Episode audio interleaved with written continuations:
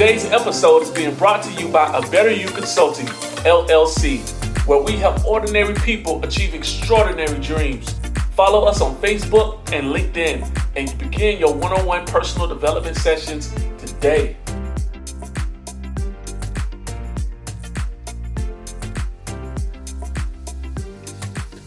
Welcome to the Life Room Podcast. Real life, real Christians, real struggles. Our mission here is simple. Our desire is for everyone to understand how the Word of God is relevant to their lives. So each show, you will hear a short teaching, followed by a brief discussion on how that teaching relates to you in your everyday life. So share with someone and allow God's Word to come directly into your living rooms, your cars, or maybe into your office. Welcome to the Life Room. So let's jump right into today's lesson, where our text is coming from three passages of Scripture Deuteronomy 2 and 7, Deuteronomy 28 1 through 3, and Matthew chapter 15, verses 32 and 33, all of the New Living Translation. From desperation to expectation. Deuteronomy 2 and 7 reads For the Lord your God has blessed you in everything you have done. He has watched your every step through this great wilderness. During these 40 years, the Lord your God has been with you, and you have lacked nothing. Deuteronomy 28 1 through 3. If you fully obey the Lord your God and carefully keep all his commands that I am giving you today, the Lord your God will set you high above all nations of the world. You will experience all these blessings if you obey the Lord your God. Your towns and your fields will be blessed. And then Matthew 15, 32 and 3 says, Then Jesus called his disciples and told them, I feel sorry for these people. They have been here with me for three days, and they have nothing left to eat. I don't want to send them away hungry, or they will faint along the way. The disciples replied, Where will we get enough food here in the wilderness for such a huge crowd? We see in both the Old and New Testament the idea on limited expectations because of this place called the wilderness. In several places in the Bible, we see where God's people make reference to an expectation that there will be lack because they are in the wilderness. It speaks to the limitations that we sometimes put on God, not because He is limited, but because our faith, our expectation becomes limited. Our expectations become limited based on our surroundings and what we see, what we feel, and what we hear, which then affects what we do, what we say, and even sometimes what we pray. Life can cause your faith to change and therefore your prayer to change. Sometimes, though, God will lead us across a route to our destiny that does not seem logical to us. We say, There is an easier way to get where I want to go.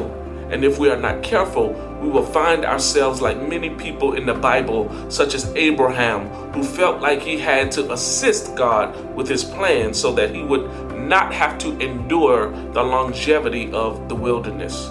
But I want to encourage you today that even when you find yourself in the wilderness, God does his best work there. So there was no need to become desperate or change your expectation based on what you see. First scripture I read that is in the Old Testament is written where, written where the Israelites are nearing the end of their 40 years of wandering in the wilderness. And when we think of a wilderness, we often relate the word wilderness with struggle. We think uncomfortable. But what we have to remember about the Israelites' time in the wilderness is that although their disobedience caused them to have to be in the wilderness for far longer than they had to be, even in the wilderness, God constantly, consistently blessed them so that they lacked nothing, as the scripture indicated. I need you to see how in this text today, the Israelites who God had delivered from Egypt missed the blessing in the field because they spent their entire life chasing the blessing that they expected to find in the city. But what I'm here to tell you on today is that, as the text says, God can do in the field what he can do in the city. Even in the field, God is good. What we have to understand about God is that He is not limited by our physical location. He is not limited by our socioeconomic status. And He is not limited by our education. And He is certainly not limited by others' expectations of you. Somebody needs to know today that God, He can really do exactly what He said He would do. He says in the text that if you are obedient, you will be blessed in the city and, and in the field. In that place, Deuteronomy 28 and 1 indicates it says, if you fully. This word sums up the issue the Israelites had while they were in the wilderness. It was not that they were always disobedient, the issue was that they would never embrace obedience in its fullness. They would cry out to God. God would hear their cry, deliver them, bless them, and before you knew it, they found themselves back in disobedience. So, because of that, they often find themselves having to deal with unnecessary trials and tribulations. I always say that the Israelites are an uncomfortable mirror of who we are. As we do the same thing, we cry out to God for deliverance from our uncomfortable situations, but the cry becomes fainter as we become more and more comfortable living outside of His will. Moses knows better than anyone else the price of disobedience. Moses, who was an incredible, fearless leader, did not get to enter the promised land because his frustration with the people's disobedience caused him to be disobedient. Be careful that you don't allow the actions of others to cause you to miss the blessings of God. I know that we are living under grace, and I'm so grateful for His grace, but Scripture lets us know that His grace does not give us a pass for disobedience. There are still consequences to sin. No, He will not never leave us or forsake us. And the grace we have through His Son allows us to be redeemed when we fall. It gives us a path back to God. But I'm here to let you know that there are some things, there are some trials that we go through that can be avoided.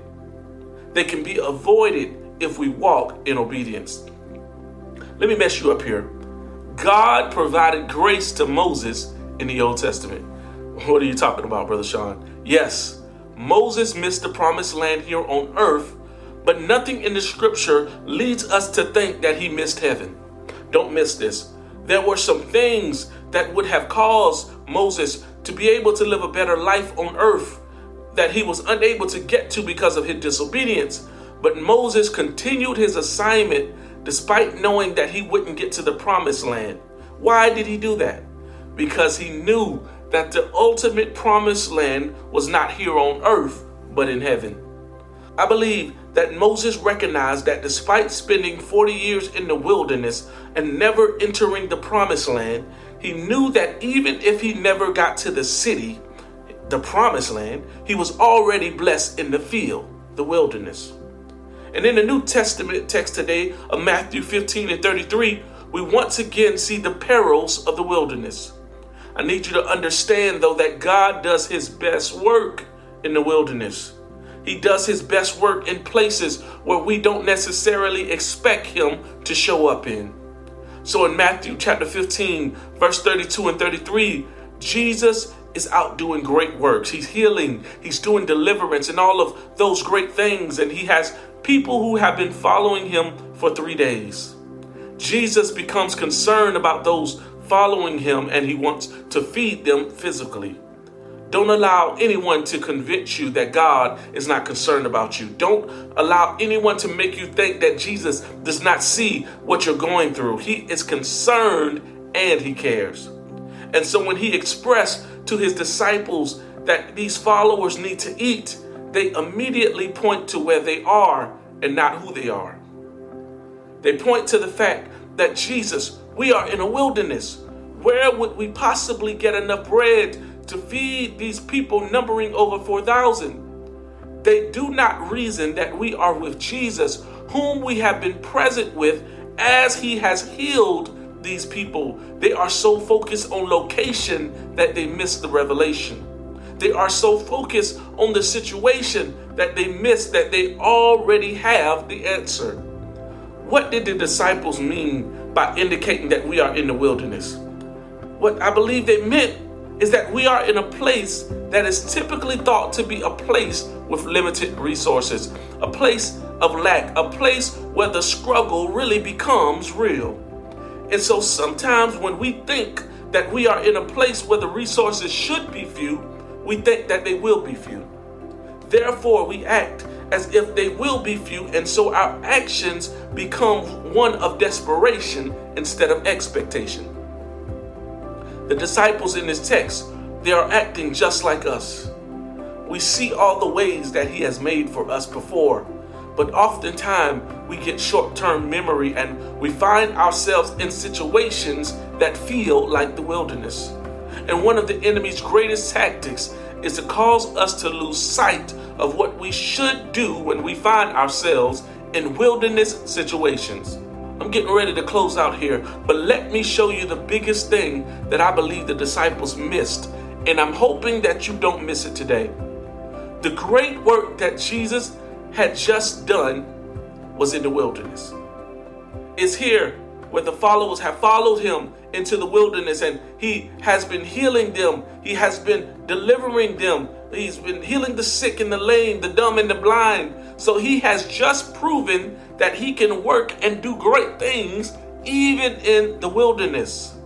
Even the Israelites in the Old Testament, they got to a place called the wilderness, and because the place is known as the wilderness, they become consumed with the name and forget that although they left the city in Egypt, they were living in wilderness conditions even in the city. There, God caused plagues so that Pharaoh would let them go. He allowed their homes to be protected from death during the last plague, although it affected the Egyptians in the city.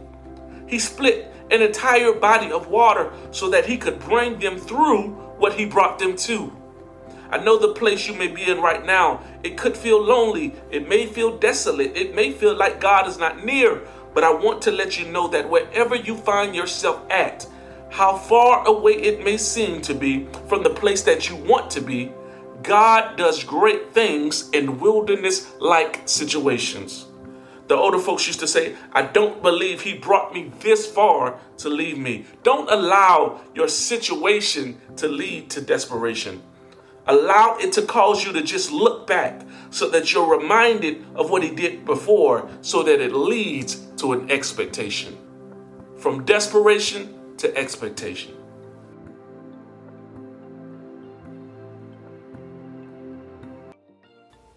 Well, we hope you enjoyed today's podcast. I'm Sean, I'm your Life Room Podcast host.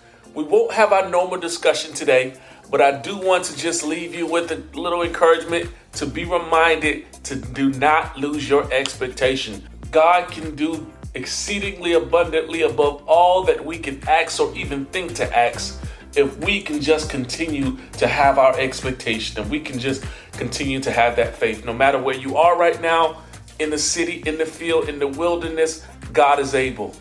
Till next time, thank you for joining the Life Room. Real life, real Christian, real struggle.